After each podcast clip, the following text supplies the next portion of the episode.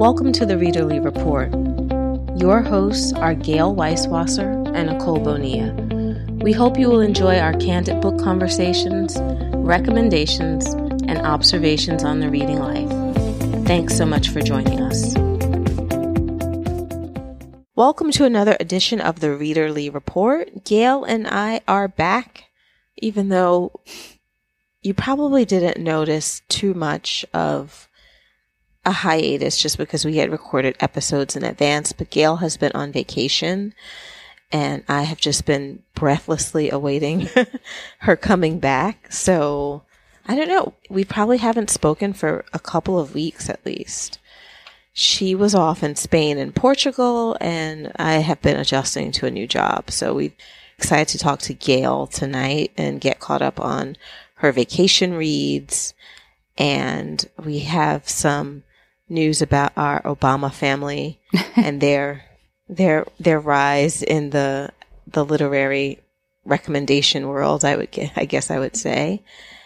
And uh, and then of course we have our book club. Yes. we have quite a few things to talk about. And then while you were away, Toni Morrison died, which made me so sad. Oh, I know. She was the first person that got me reading literary fiction and really understanding the power of fiction in telling stories and that stories could be so complicated and have such nuance. I don't, you know, what I, whatever I was reading before was probably more straightforward. And when I first tackled a story like that, it was Her Beloved, which I read in school. And so it just opened a whole host of books for me, just a whole different literary world. I don't think I've read Li- Toni Morrison in a long time, and I feel like I should revisit. Um, just because it's been probably since like college or shortly after college. It's been, you know, a good 15, 20 years, maybe even more. So, yeah, that was definitely. Yeah, I had read Beloved. I tried to read The Bluest Eye, but the the subject matter in that one was just so tough. I mean, she tackles a lot of difficult subject matter. Of course, there are moments of it's not like it's all dark, but The Bluest Eye in particular, I was having a difficult time with. But I read her book. I think she wrote one maybe three or four years ago called "Is it God Loves a Child" or "God Save the Child" or was something like that. But she, I mean, her work is just always fascinating and nuanced and compl- complicated. And I just walk away thinking about the world in such a different place. And of all the people, the people that you hear about who've passed on, I don't know, hers touched me in a way that just I had not had had not really felt Mm-hmm. felt it in a while. Mm-hmm. Hmm. Yeah. Such a treasure. And I think especially during the Obama administration, she got kind of even wider berth, you know, like more people were maybe aware of her and he was such a fan and, you know, managed to, I feel like, involve her in a lot of kind of national events. Right. So I don't know, it sort of feels like even another passing of another sort of vestige of the Obama administration. But there's always Netflix. There's always Netflix for Because what? remember they're doing all those documentaries. oh, yeah, yeah, yeah, yeah. No, exactly. I thought you were talking about Toni Morrison. No, well, It's like, what is- I don't know. There might be a Netflix documentary to come on her. There may be one up there already. Yeah. But. Yeah. And she was such a great, she was involved in the literary world in editing for so long before she even started writing her own books. And, you know, when she did them, I think it was after her husband had left her and she was a single parent. And the work that she managed to create with having so much going on, I'm just so in awe. Yeah. So, All right. Well, we have a lot to catch up on outside of that. So I got back from vacation a few days ago, and I know in one of our last shows, we talked about what I was going to take on vacation. So at least I can report back on what I actually read, which was about half of what I brought. What is but I guess that's this? about what I expected. Okay. Well, you couldn't have brought that many, or maybe maybe your reading picked up because I remember at one point getting a text from you, and you had been gone for a few days, and you were just you said you had only gotten to read one book. Yeah. Well, I think in the end, it ended up being four and then another one on my return. So it's been uh, of that group of eight, I guess it got to five. So that's Oh, not that's a that's not too lot. bad. Yeah, I mean, two of them were on the shorter side, so that helped. But yeah, so I made it through four books while I was gone. I read The Other's Gold by is it Elizabeth Egan? Is that her name? No. Um, Elizabeth Ames, I want to say. Ames, yes, thank you, Elizabeth Ames. I don't know where I got Egan from. Jennifer Egan. author. Elizabeth Ames. So I read that. Uh, that was the first book I read. That actually comes out this week. Comes out the twenty seventh, and that's the book about four friends from college, which I think you and I both were like, yeah, that's a catnip plot setup for us. And I really liked it. That was very good. That is about four four women who meet at some East Coast school. I think that the author lives is like an author in residence at Harvard. I actually learned that today on Sarah's Bookshelves Live. And so I think the school that she that these girls go to, these women go to, is um, loosely based on Harvard. It has a different name in the book. But they share like a common suite together. They're put there randomly as freshmen and they bond instantly as a foursome and they stay close throughout all of college, living together in the same suite all four years. And then the book is about their lives after college, growing, becoming adults, working, marriages, things like that, having kids. And um, it's structured where each se- each quarter of the book has to do with a mistake that one of the characters makes. So there's four different mistakes, one for each character, and they are all kind of big life altering mistakes. And the book tracks how the mistakes happen and then how it affects both the character and then also the people around her. So it sounds like maybe a little bit of a sort of artificial or forced construct, but I actually thought it, it worked out pretty well. And um, I don't know, I just really like this one. It was very, um, very readable, very engrossing, and you kind of want, felt invested in these characters and what happened to them. So I like that a lot, and I highly recommend it. And again, that's the Others Gold, and it comes out um, Tuesday of this week, the 27th. And then the next book I read was called The Housekeeper and the Professor, which was recommended on um, the blog, one of the blogs I mentioned on our show where we were talking about recommendation sources. And it's um, Read Between the Wines. She had talked about this book, and it's written by a Japanese author um, whose name I'm now going to forget. And she, I think it's Ogawa. And it's a it's a book about this woman who is assigned to be a housekeeper for a man who was a math professor, this very brilliant math professor who then had a car accident. And after the car accident, he lost his memory so that he can only remember the last 80 minutes at any given time. He can remember things that happened really early in his life and math theorems and things like that. But when it comes to sort of creating new memories, he can only remember 80 minutes worth.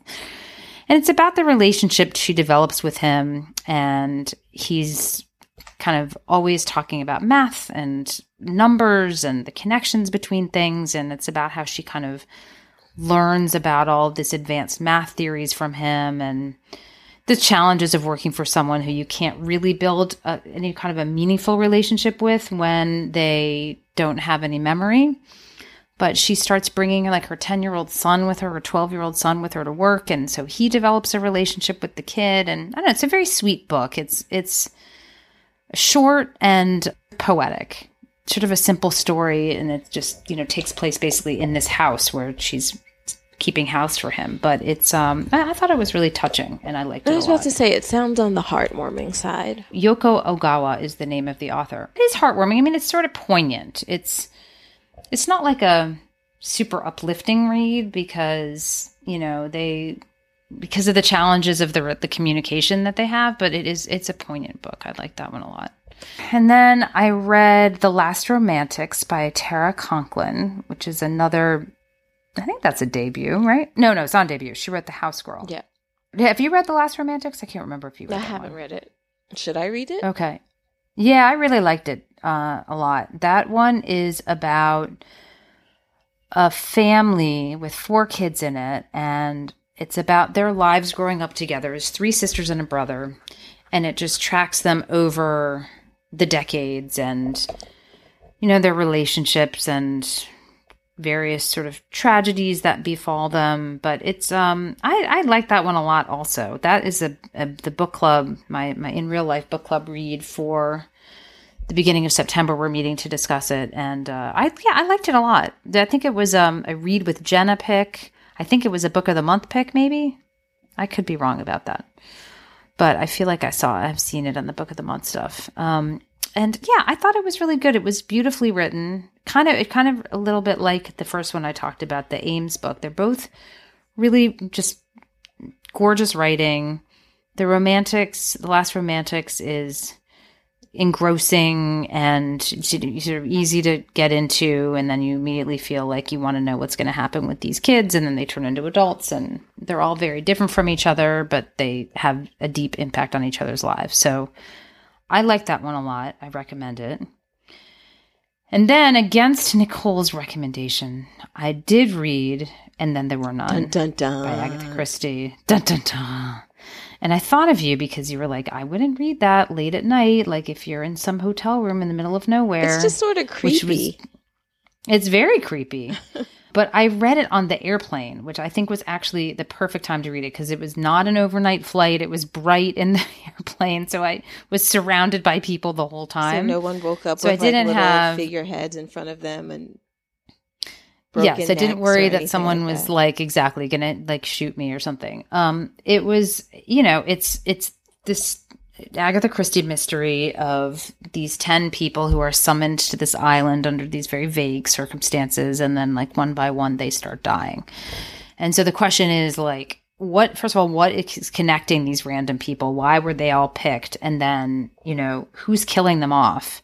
And how how to figure out who did it in the end. I read this one for my like classic unread classic category for the um, every day I write the book reading challenge. I don't know. I was thinking so much while I read it that Agatha Christie, in many ways, is really dated. Like there were, there were some really like anti-Semitic things in there. Oh God, yeah. There were well, the the ti- um, the original title of the book and the nursery rhyme that it's Yeah. based on is super racist. That's why yeah, they ten changed little it till- Indians. and then they were none. And I think it was Yep. something else before that that I won't even say. I mean, ten little oh, Indians Oh, wow. is, is bad enough. is bad enough, right? And you know, there's like it's really classist. Like like two of the victims were the housekeeper and the butler, and like no one cared at all about like them and their relationship, and you know, I, They were the hell. like I just like.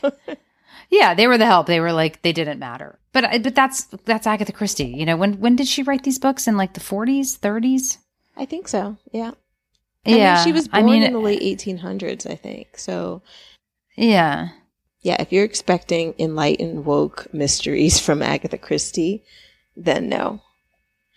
Yeah. I think that she's just she originated the form and that she does. I mean, if you update those things, she still has very compelling mysteries and that's still one of the mo- like I said I've read it more than once and I still find it creepy. I don't want to discuss it too much more because this is one of the rare times that Gayle and I are recording in the evening and I don't want it in my head. yeah. No, I, I, I completely agree. And even Um, the I person mean, who did it and why he did it, it was just super creepy. It's all creepy and you know it's like these people on an island and there's no way off But it's good it that you got more caught up in the technicalities, so it wasn't too scary. Because when you don't think about oh which about like the Yeah. the the like pc the lack of pc-ness right? well i mean when when there was there was this one character who was jewish and they were like you know they were like eh, i mean no one has tried to like clean up this book at all like it just was like you know he's a dirty little jew type thing. And i'm like oh well that's nice. So yeah. So it, maybe that I, I needed that to distract me from what was happening. And i i knew i knew what the plot was going in. So and again like i did it on a plane. It was broad daylight. Like it just yeah, I think It that was that's probably the best fascinates circumstances me to read about it. that book is that you can know so much about it and have read it again, but it does not make it any less any less like hair raising and creepy. Yeah. No, it's totally true. And I guess it, it, it is that because it's all, it's kind of the basic fears of human beings. You know, we, we place so much emphasis on other people doing things to us and outsiders or whatever. And of course, the most terrifying thing, the most terrifying statistic or anything is like you're most likely to be killed by someone that you know. It's not going to be someone, it's not going to be some other ethnic group. It's not going to be some stranger off the street. It's probably going to be someone in your social circle. It's going to be your family, your husband. Yeah. So it kind of takes that. I mean, they're sort of strangers, but they're not because they're, there, there are loose connections between them, but to just, I guess, be on an island where it's inescapable that whoever's doing this to you knows you and is sitting across the dinner table from you. You know, Right. it's not someone sneaking on the island. Right. No, it's all like very premeditated. And it's also like you said, you're it's like a closed this is the ultimate closed door. What do you call it? Closed, door, room. Yeah, closed room mystery. It's the original. I don't know if it's the original, but Yeah. it's it's a very early. Yeah. And like, you know, some people say this is like her gold standard of mysteries. There's this one and then there's Murder on the Orient Express, which has a different twist to it. Um which I read recently. yeah, the so they're almost the out. converse of each other in some ways. Murder on the Orient Express is closed room too. And right. When you think about the guilty party in each book, Right.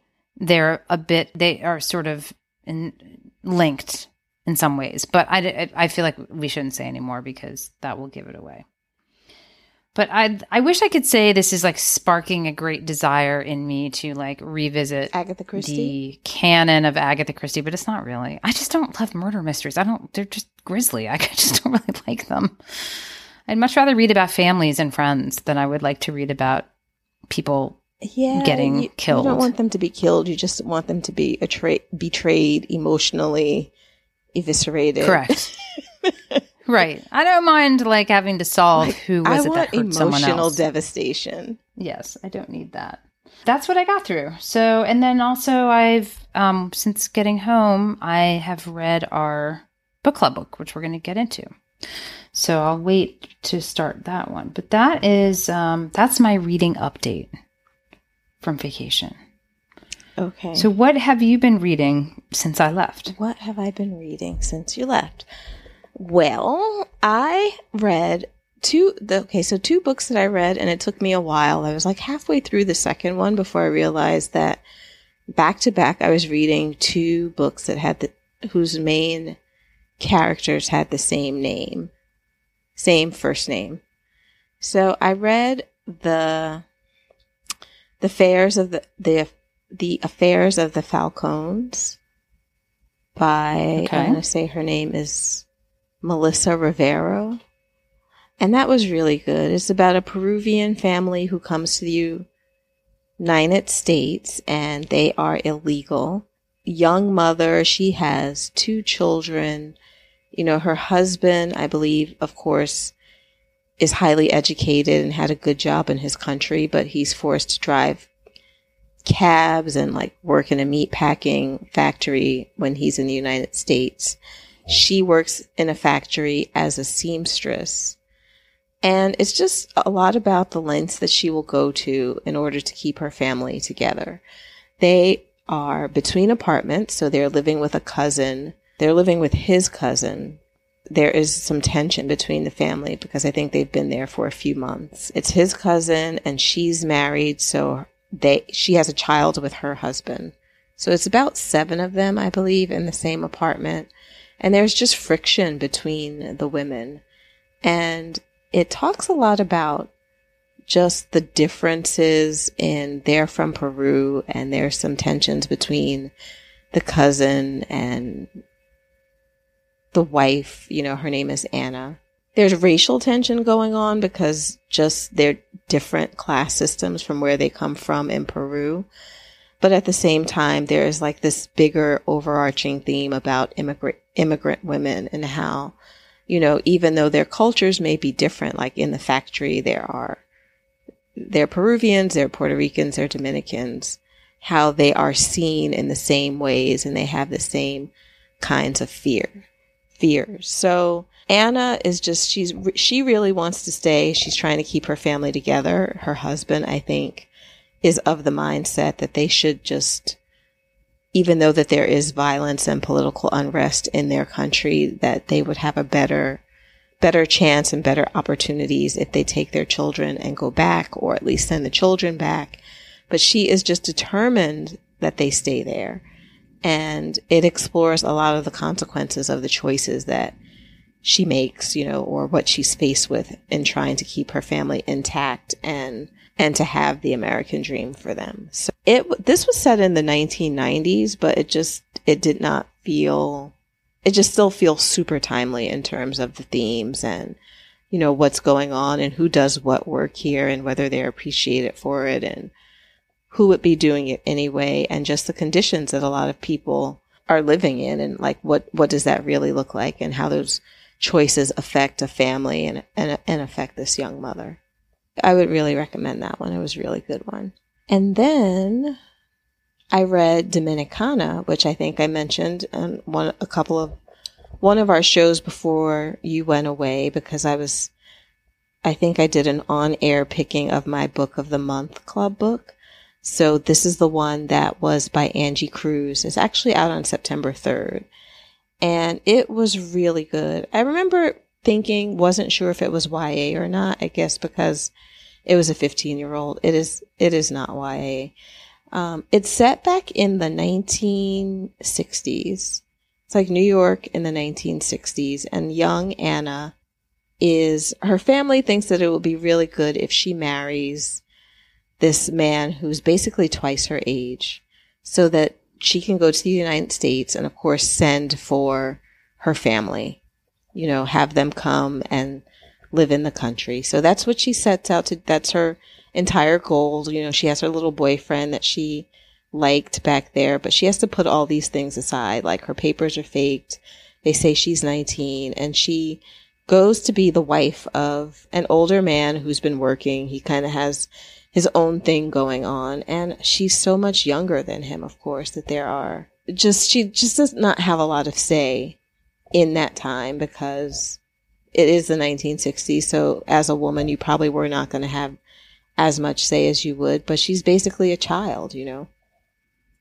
So it's about her adjusting to the United States, um, her her life with her husband and her husband's brother, who's younger, comes to live with them, and what happens when there are things problematic things that are going on around their land holdings back in the Dominican Republic. So her husband has to go back and take care of some business and she's left alone to navigate life without him and, you know, with his younger brother living and sort of watching over her.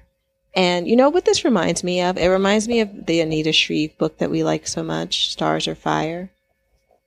Oh, okay. Because it has that whole element of a woman who is forced into one life and she has the opportunity to experience a difference, like some freedom and, you know, she starts taking English classes and, you know, the younger brother takes her out to dance. She has a chance to experience some life. And then, of course, she has some decisions to make about what her life is going to be like and who she's going to be when her husband returns. So that was really good. Like I like tore through that in a day. Oh, I seen. Yeah. What else did I read? I read The Swallows, which I think I told you about because I was telling you how it is about blowjobs and not birds, even though there's a bird mm-hmm. on the mm-hmm. on the cover. I had issues with it. I, you know, this was supposed to be a, an adult novel. It's supposed to be an adult novel, but it was set in a boarding school. So we, you know, I read this for an on, uh, not an online, it was an in-person discussion where the author came around and she talked to each of the groups who were discussing this book. And it was interesting to talk to her about her writing perspective. And we talked a lot about boarding schools. And one of the women in my group said she felt like this book had like a really East Coast vibe. And even though it does have that East Coast vibe, you know, with like boarding schools and what kids get up to in boarding schools, at the same time, I also did feel like it said a lot about how men treat women and how early that behavior starts. But it just it felt a little too YA for me to just really love it. It's supposed to be an adult novel. It was just it was really hard to distinguish some of the perspectives between the, the adults and the kids. And some of that could have been on purpose, them being immature or whatever, but there was just it, it explored really interesting themes, but there was just like a depth or there was something missing that I wanted from it. So Hmm. um, Okay. Right now, you know what I'm reading? I'm reading the Colleen Hoover book that you had asked me about, Verity. It's like, it's new adult. I mean, it's interesting. It's about this woman. I think we were mystified as to the premise, but it's about this woman who is of as as you are when miracles happen. She is a writer who has been taking care of her sick mother. She basically does not have any money. Um, her books haven't been selling well and she's called into this meeting with um, she ends up getting offered this deal to finish these books for this really popular female writer who is not able to finish the books because she's sick and there's been a bunch of tragedies in this family so she's being hired to finish these books and she has to go she goes to the home of this ailing writer and her husband and their son and they've had two daughters who have like died within the past year under tragic circumstances. And so as she's spending time in their house, she's supposed to be going through all the research in order to complete the three books in this series when she discovers that the lady was writing an autobiography. And I guess, you know, like the autobiography reveals some really shocking things. And I think she might be sort of attracted to the husband and just lots of drama and, but also lots of sex. So, what made you decide to pick it up? Was it because we had talked about it and you were sort of curious? I think that we had talked about it. I was a little bit curious. Um, the print is big and it's short. So I've just read some really deep books about immigration and you know, just basically women fighting their way through trauma. So I wanted to go, uh, not that, I mean, this is like a, this is a mystery and I guess it's a, a mystery and maybe like a romantic or erotic thriller, but I just kind of wanted something a little bit different.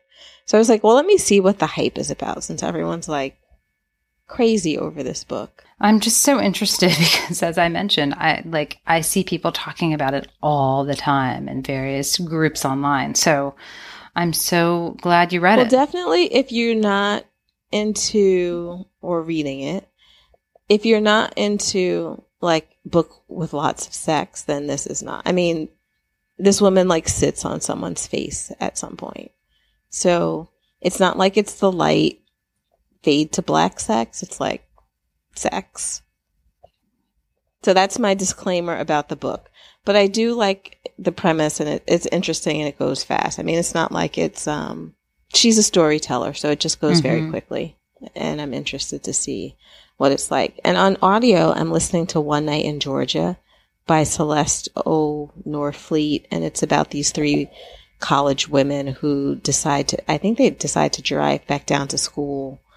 And it's about like their road trip experiences, also set in the 1960s. And it's three very different African American women who make this trip together and what happens on this trip. So I really, I don't know who's narrating. I have to see who the narrator is because she, I like the narrator. She has such a sweet voice for this. And I'm really enjoying this. What's the name of the book far. again? One Night in Georgia. Okay. I forgot to mention what I'm reading on what I'm doing on audio. I actually started it before the trip. So and I've picked it up since we got back. I'm listening to the memoir by John Taylor from Duran Duran. Okay. It's called Your 80s music people. My 80s music music memoirs. It's like I can't get enough of them. It is called I think it's called Oh yeah, In the Pleasure Groove. Love, Death and Duran Duran. And Okay. it's great. I love it. it's great. It's of course narrated by him and uh I've just gotten to he's like finally got like the band Duran Duran uh assembled. Together. Yeah, although it's Okay. not it's not its final version. It's Nick Rhodes, John Taylor, Roger Taylor, but it's not Simon Le Bon, and it's not who's the fifth member of Duran Duran. There were three Taylors, right? They're just two or they're three. I have no idea. You got me. The only name I recognized was Simon Le Bon, and I'm like, Simon Le Bon, yeah. Well, so John Taylor is the bass player, and then Roger Taylor. Oh, there's an Andy Taylor. I think there's an Andy, a Roger, and a John Taylor. I think.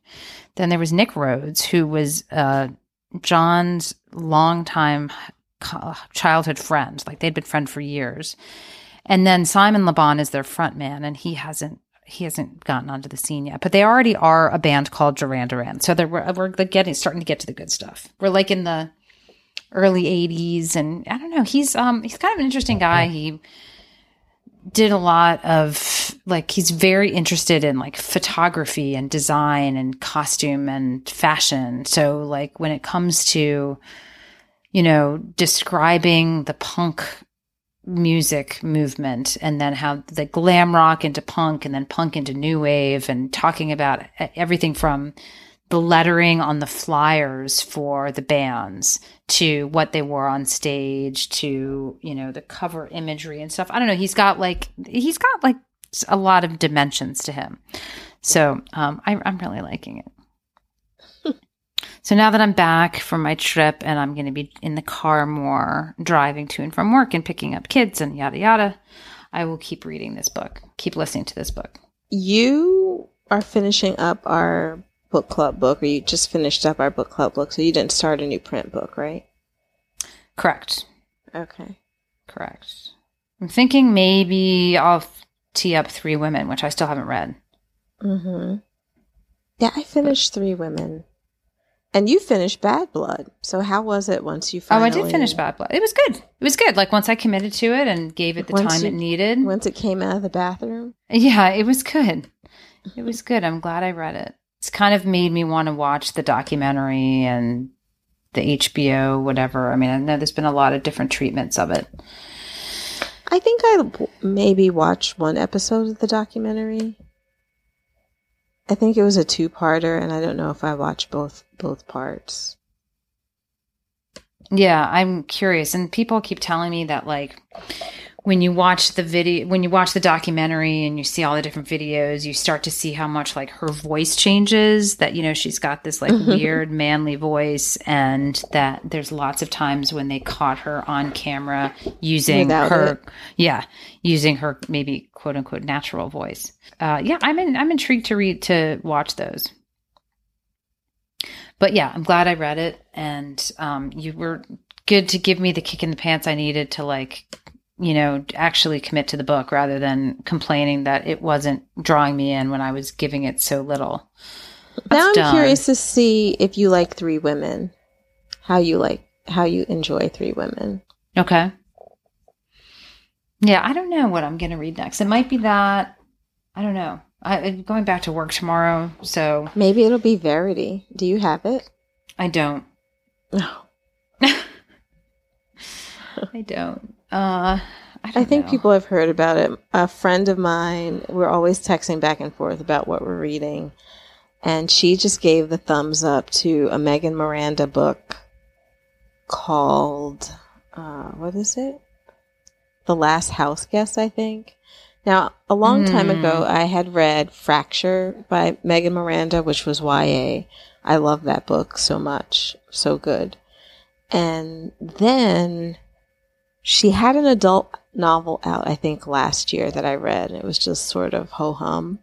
So I'm curious to see if I would like this one. The Last House Guest. Yeah, she said she finished it in 24 hours.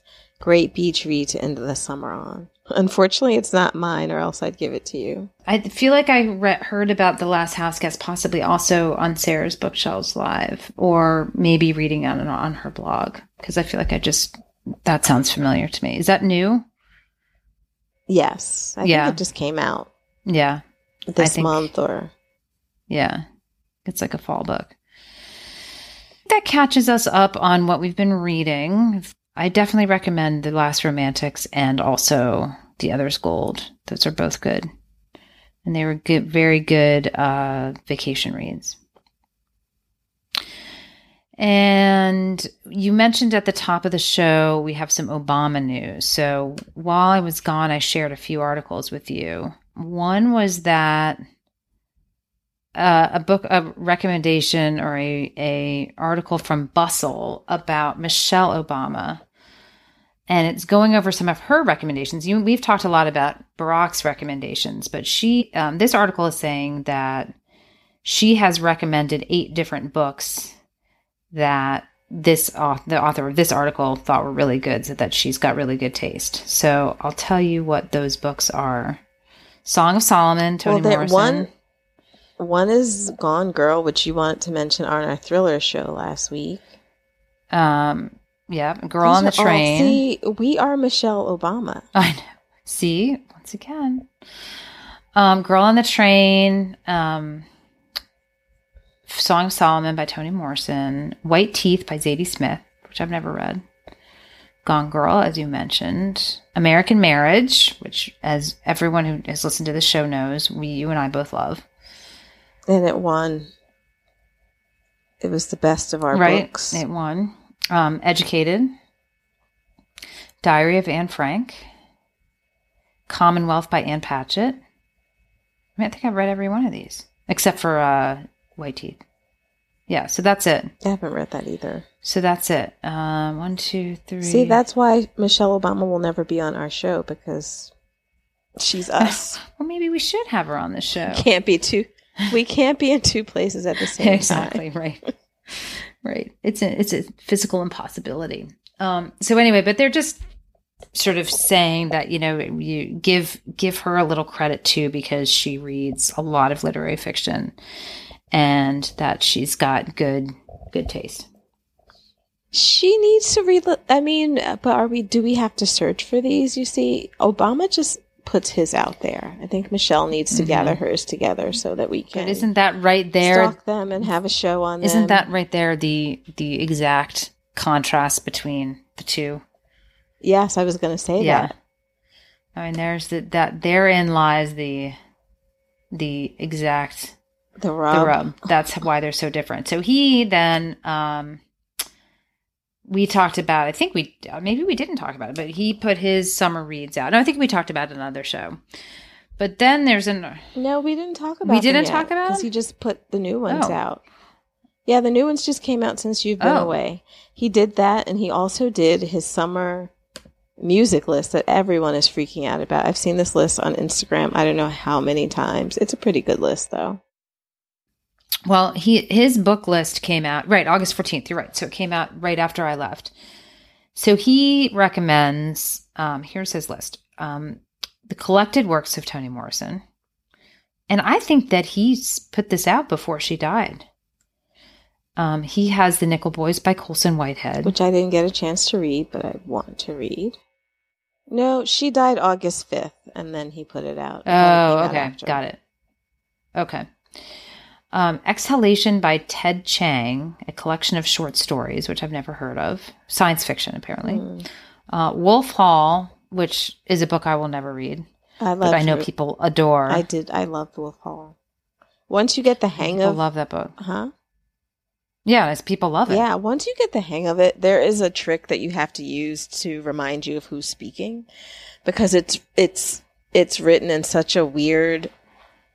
I guess I don't point of view, or I, would you even say tense? But yeah, the point of view and tense are just really strange. So once you get into that, it's really good. Okay, his next one is Haruki Murakami's Men Without Women.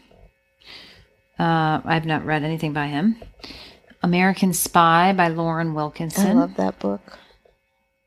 The Shallows, and not to be confused with The Swallows. One letter makes a big difference here. Yeah, I was about to uh, say he liked that.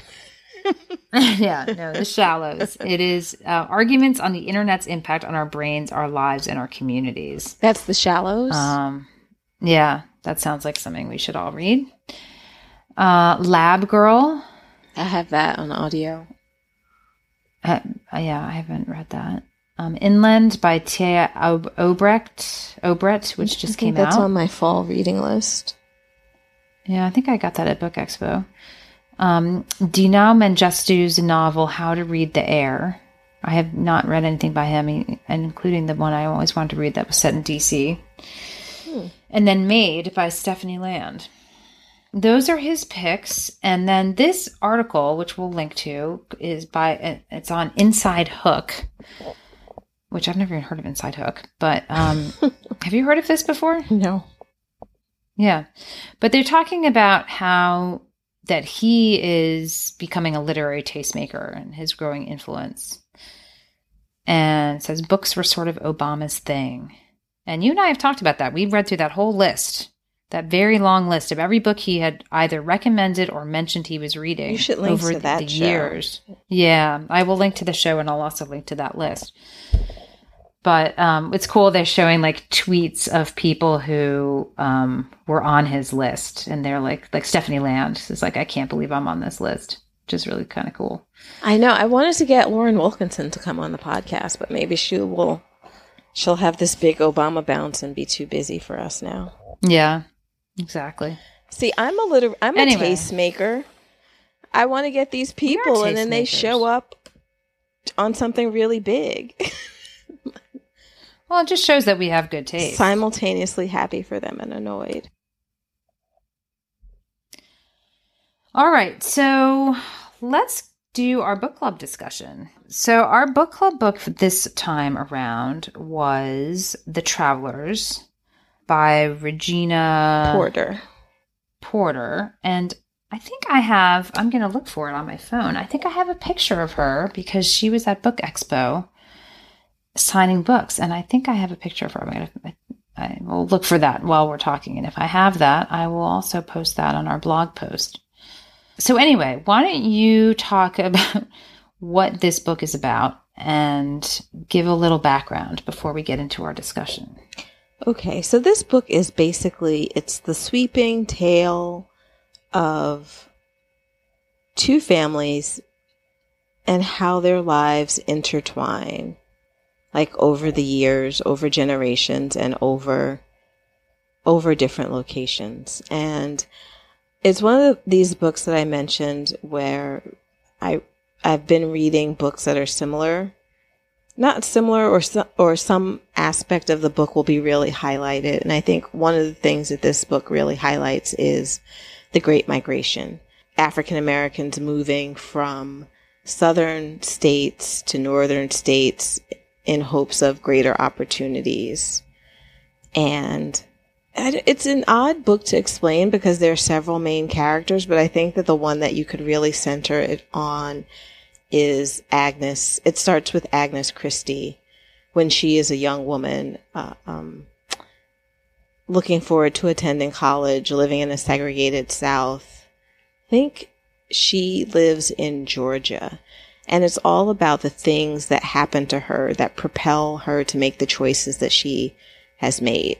The novel I want to say is hard to explain because basically you could look at it as linked short stories, like each of I felt like each of the stories was really rich and stood on its own.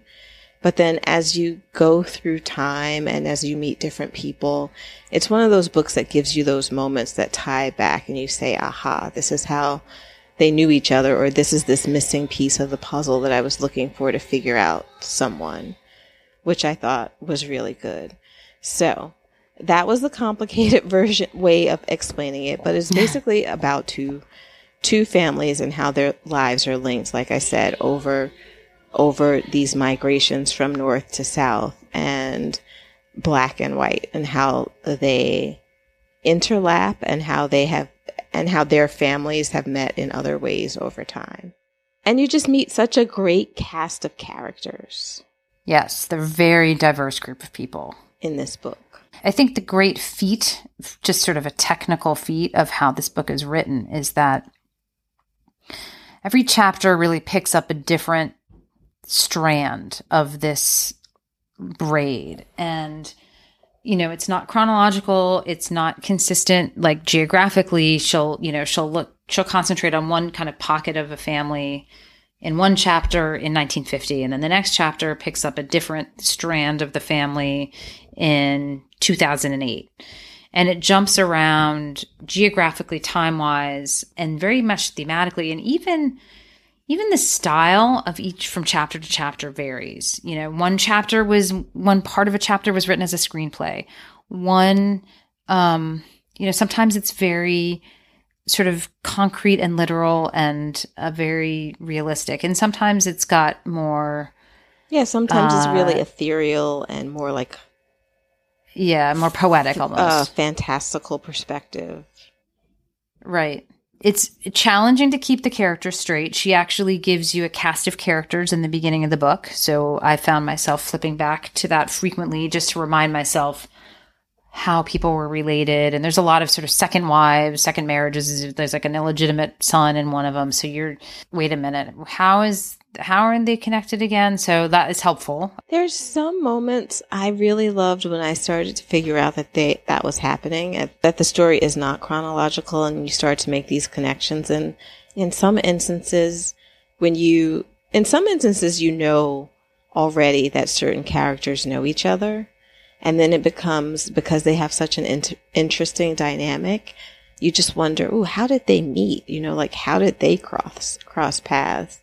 And you can't wait to get to the point where it is that they have, they meet each other. I think you hit on the theme. I mean, it's not too hard to get when, especially the title of the book is The Travelers, but it is all about migration for various reasons, purposes, and motivations, um, and with various degrees of success. Sometimes people are escaping relationships. Sometimes they're seeking better economic situations. Sometimes, you know, they're moving for a job. Sometimes they get married. Sometimes it's just random. You know, they, one character was uh, employed as a mover and he moved furniture from Georgia. No, fr- he moved furniture to New Hampshire and then decided to stay. Like it's so people are like kind of moving. If you imagine like a big map of the United States, people are kind of moving all over the place for all different reasons. And I think that's you know the title of her book. So I think that's the non-spoilery part of it. So now, um, if you have okay, so if that intrigues you, right? Yeah, you should definitely. If that intrigues you, go read the book and then resume listening to the show. And if you have read the book, keep on listening. Okay, so what do we All right, so this need to spoil here? What did you think? Okay, so Agnes and Eddie marry.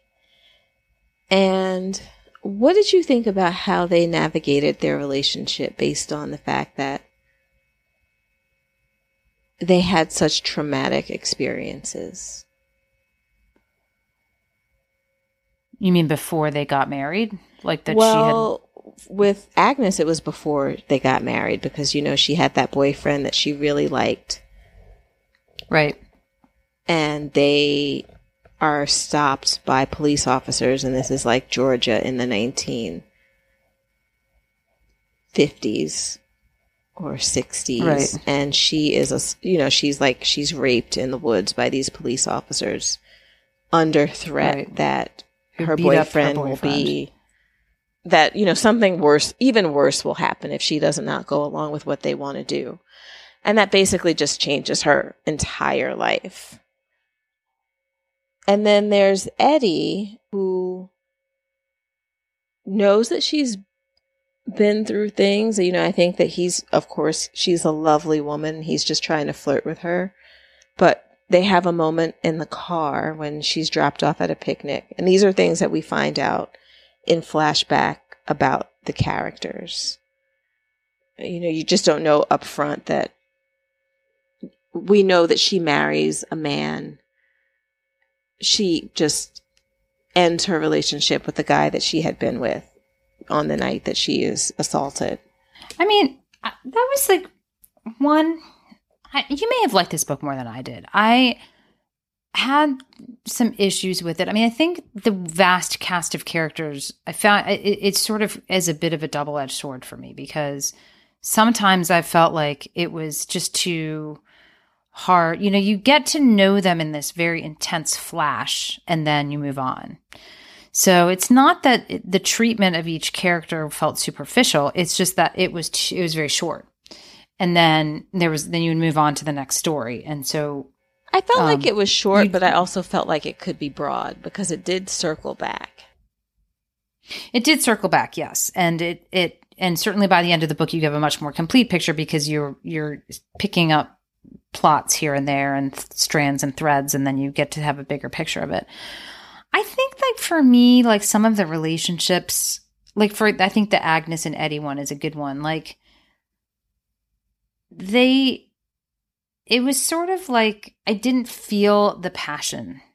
You know, there were a lot of relationships in the book where they would say they loved each other and that was a sort of a theme of like this kind of like stubborn love that you know would persist through affairs and distance and all of that but it was almost like i was being told that these people had this deep love for each other but i didn't really believe it because i didn't see it i couldn't really Who did you i feel? didn't see evidence of it Did you feel like Agnes and Eddie were the couple that you, a couple, one of the couples that you felt like had deep love for each other? I mean, it, it like the way they got together was just so convenient. Like, I mean, she was just escaping from this this, like you said, the man she really loved, but it was such an awful reminder of the night that that that had happened to them that she like broke up with him and then kind of latched onto the next guy she saw. And I didn't feel like that. It didn't feel very convincing to me that there was like a deep, deep love there. I mean, I think they loved each other and they raised two kids together and, um, you know, they stayed together, right? Didn't they? They stayed together until he died, I think. They did. I don't know that I ever felt like we were told that they had a deep love. I, I felt like they raised children together. I felt like he he was just there for her at a particular time and and that she feel like I don't feel like the version that we have of love is the same across time. Like when Agnes and Eddie would have gotten married, I don't think that. I think her parents were very particular about they wanted her to be with a certain type of man who was going to be able to provide for her. I don't even know that they thought that that man was was going to be the the man that she was dating at the time. That anything Right. happened to her, so I didn't Claude. think that these re- relationships. A large part of it was that you got together and you did things out of obligation for family and to carry on family and maybe to ha- help your family have a better life more so as these were supposed to be relationships based on passion maybe they were passionate in, Right. in how they decided to stay together because i think it took a lot to stay with someone like eddie when he came back from the war and he's basically just reciting this play because he's losing his mind because Right. he and his he cousin was have in the horrors killed of Vietnam. Yeah, the horrors Yeah. of the war, and they have basically killed a racist officer while they're serving in the Navy. Uh-huh. And this is just eating him alive inside out. So it's coming through. It's like in certain ways he can understand that he he cannot, you know, he does not have the luxury of being crazy. Like he has to sort Yeah. of keep down a job and try to be a good man with his family, but at the same time, he's really affected by what has happened to him. He he talks to fictional Shakespearean characters, Yes. and it's it's like, like, and for the rest of his life. for the rest of his life, and it's a main part of the book. And I thought it was really interesting in terms of people not getting help. You know, especially in particular, I know with from my experience in the African American community, it's still I don't think that it's still as destigmatized that you just go to a therapist. You know right. that you have people in your lives who do things and it's just kind of like you know that's uncle whoever or that's that's just how they are and Right. so it's it's just like never really addressed for him what was really interesting though was that point with the mother when agnes approaches um i can't think of her daughter's husband name she goes after him with the hot iron oh, Rufus. yeah I, yeah, I don't know. Like, I mean, even like, talking about Rufus's family, like, so Rufus had his father, the the man James, who see, like Rufus's parents, like they, that was an example to me of like, I, couldn't really understand why they were getting divorced. And then once they were divorced, they were still in touch and like admitting that they still loved each other. I like it was I I wanted more like um less ambiguity with these relationships. I'm like, are they together? Are they not together? Do they love each other? Do they not? And I know like life isn't like that. It's not as clean as that. But like with this book, I felt like there was so much bleeding of, you know, blending, I guess, of like, well, they're together and then they're not together. And then, you know, Agnes had the like the the the friend that she shared a bed with when she was in high school who was gay and in love with her, but then like she sort of in some ways kind of led her on, but she was also interested in men. Like it, it was everything was a little bit too fluid for me. And with this many characters and this many families and relationships, like I needed a little more like like clear lines just to keep me just to help me keep things straight and to sort of understand. And uh, like I don't know what the author was trying to do with all that ambiguity. Um, but for me, it came out a little muddy. Does that make sense? Yeah, definitely. And I thought that that was the beauty in it because I just feel like that, especially in these times that she's talking about, no one, I mean, I think we live in a time where you can take a stand and you can be unambiguous, you know, with unambi- unambiguity say, I am gay, I am this, I'm that. But she yeah. was just really getting at the lines, I think, that people how people in certain ways, in the little ways that they could allow people to be themselves or acknowledge. Like I think the mother, because you're talking about Agnes and there are a lot of characters. I'll give you that. So I can't think. I can't think of it. and her. It's been a while since you read it. I mean, her it's hard. name. Let's Which one? See, I'm like looking at the little chart in front of the book. So there's yeah. Agnes, and then there's her friend, because that's who you're talking Eloise. about. El- Eloise. Eloise. All right, so Agnes and Eloise, like Agnes's mother knows. I think she suspects that her daughter might be gay or that she knows she definitely knows that something is going on between the women, which is why at some point mm. she hmm. goes to Eloise, you know, it's it's time for you to move on because Eloise yeah. ended up staying with them mm. as a favor as right. you know, she felt like it was the right thing to do to take Eloise in after her parents left. And at this right. point in history, they were just they were never going to be together. And I think that there were there would be some things that your mother might notice because as as little noise as you feel like you're making yeah, You're, no, she figured she it out. figured it out. They'd come to the. They said they'd come to the breakfast table all like satisfied and happy.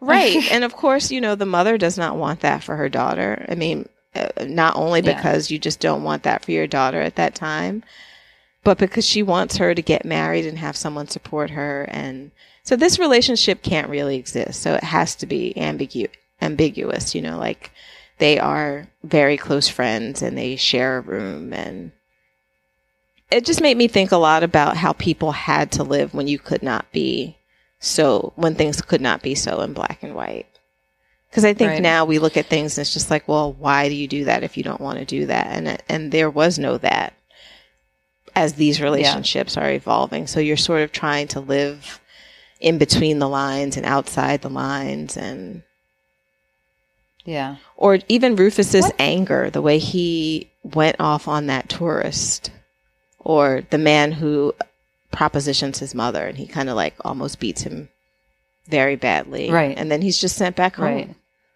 So things right. that happen and you know that they're stemming from certain things, but those are things that you don't talk about. I just, yeah, I just, it's not an easy book to read. It, you know, if you want something that's more straightforward, then this is not like the book for you. Right. But I really loved how she wove it all together. And I feel like I could read it again just to get all the little parts.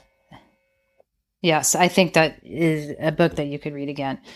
One thing that I appreciated a lot about this book is you know, I feel like sometimes books that sort of deal with like black and white um, families, they set up a lot of contrast between them where you know, you're following like the black story and then you're following the white story. And in this book, It was not that way at all. You never know who's felt- attached to what. You don't know who's attached to what. And there's so much in here that's just universal. And I think that was also part of her point, which is like, I'm going to tell this American story that's going to draw from a lot of backgrounds and a lot of different races and, you know, different types of people. But they're all kind of facing the same things. They're all running from the same things. I mean, they may have different levels of privilege. And they talk about that actually a lot in here. And they talk about, there was this one section that I thought was so interesting. And it was like, when people say, like when white people say, or there's certain terms that people use, this is how black people interpret it and how it like all these expressions have these hidden race racial implications and hidden meanings. And I'm not saying that she's not acknowledging like white privilege or like you know Rufus grows up on the Upper West Side and attends like this private school and they talk about you know the Eloise is on scholarship and there's you know huge swings in like the amount of resources people have. But I do think that this there's a lot of universality in here where people are either running from the same bad marriages or dealing with the same disappointments in spouses or having the same issues communicating with their kids or whatever. And then the, you know the unif- the unifying of the two races through the marriage of Rufus and uh well what's her name? Agnes's daughter who Rufus marries. I'm just blanking. Claudia. Um you know you you start to see this kind of universality of life experience. And i like that she didn't set up like okay well this is how the black families dealt with dealt with this and this is how the white families dealt with this. It was all it was all very common and and messy and shared in some ways. Uh, does that did it hit you the same way that message or did you not did you not see it like that? It did. I and I I feel like she did do that on purpose, but I feel like that a lot about life, you know, like we're always making these distinctions about these people and what they do or whatever, but it's it's similar, you know, like when you have and I love the way she did that, you know, in some ways you think, okay, these families, you know, they're talking about families from Georgia and, and the different ranges of families, you know, like a country club family, a poor black family how would they know each other? You know, so it's like we have these two families that we're following up and down the eastern seaboard, but they know each other and we see the other connections that they have, which I think lets you see that whether people are in your family or not, you have overlapping experiences. Like I think the Camphors, which are Rufus's half brothers people,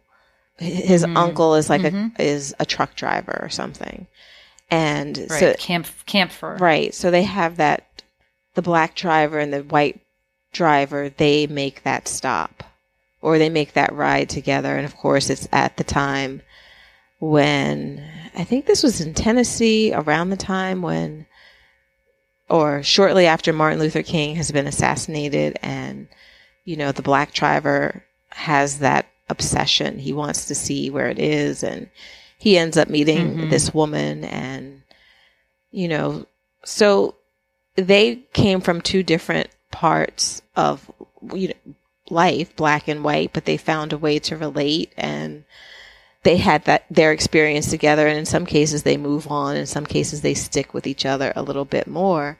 But I think that life is, you know, I think that life is like that. It's just like if you let it be like that as opposed to always making things um, about other things. And of course, they do become about other things like privilege that you have or whatever. And, you know, there's that big thing between Rufus and. Now I need my list again. Who's Rufus's Mhm. wife? You know, the woman that he marries. And there's this big thing with the parents and the sister, Claudia. How she didn't let, you know, one sister, the other sister's upset with Claudia because she didn't let the kids stay with them for this trip.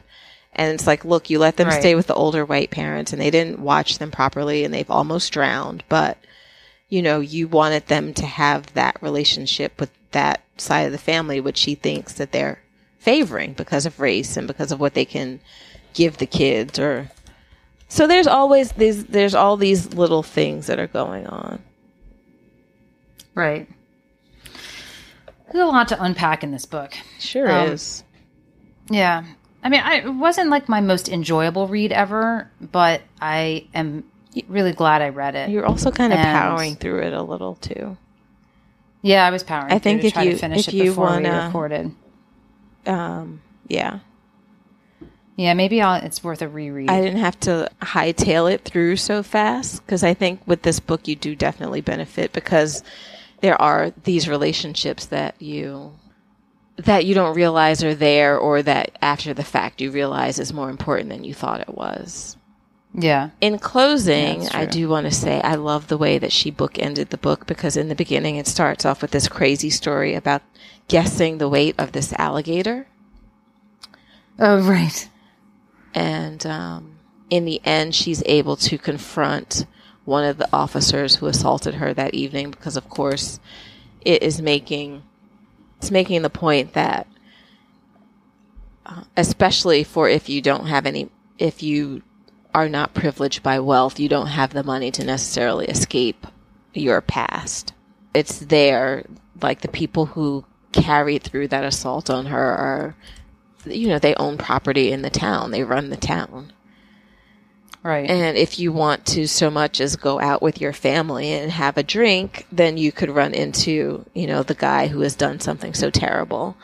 And they have this Right. moment where it's sort of like he, he can, maybe he sort of remembers what he's done. That you can be a person who does such awful things and you don't even quite remember it all right. but it's some, it's a point that she has to get to and she's able to go in there and give him to face him in that way when she t- when she tells him the weight of that crocodile and she's able to get you know whatever the free drink for her family right. so that is our show The Travelers by Regina Porter. And Nicole and I will confer on our next pick. Do we have anything already waiting in the wings or we need to pick something? I, um it's up to you because i think that you wanted to do michael swann and it's the next book is is yours Oh, Let's do it. Let's do it. Okay, so our next book is called The Real Michael Swann by Bryan Reardon. It is a read last week of september last week of September. Okay. last thursday good to get back in touch. We're going to get back to more regular regular shows. We'll discuss fall reading. Until then, happy reading. We hope you've enjoyed this episode of the Readerly Report. You can find all of our shows on iTunes or at thereaderlyreport.com. Please join our Facebook group, Readerly Report Readers, where you can talk to other listeners about their reading life. You can also find Nicole at nicolebonia.com and me, Gayle, at everydayIwritethebookblog.com. Finally, we'd love it if you left us a review on iTunes and told your book loving friends about us. Thanks.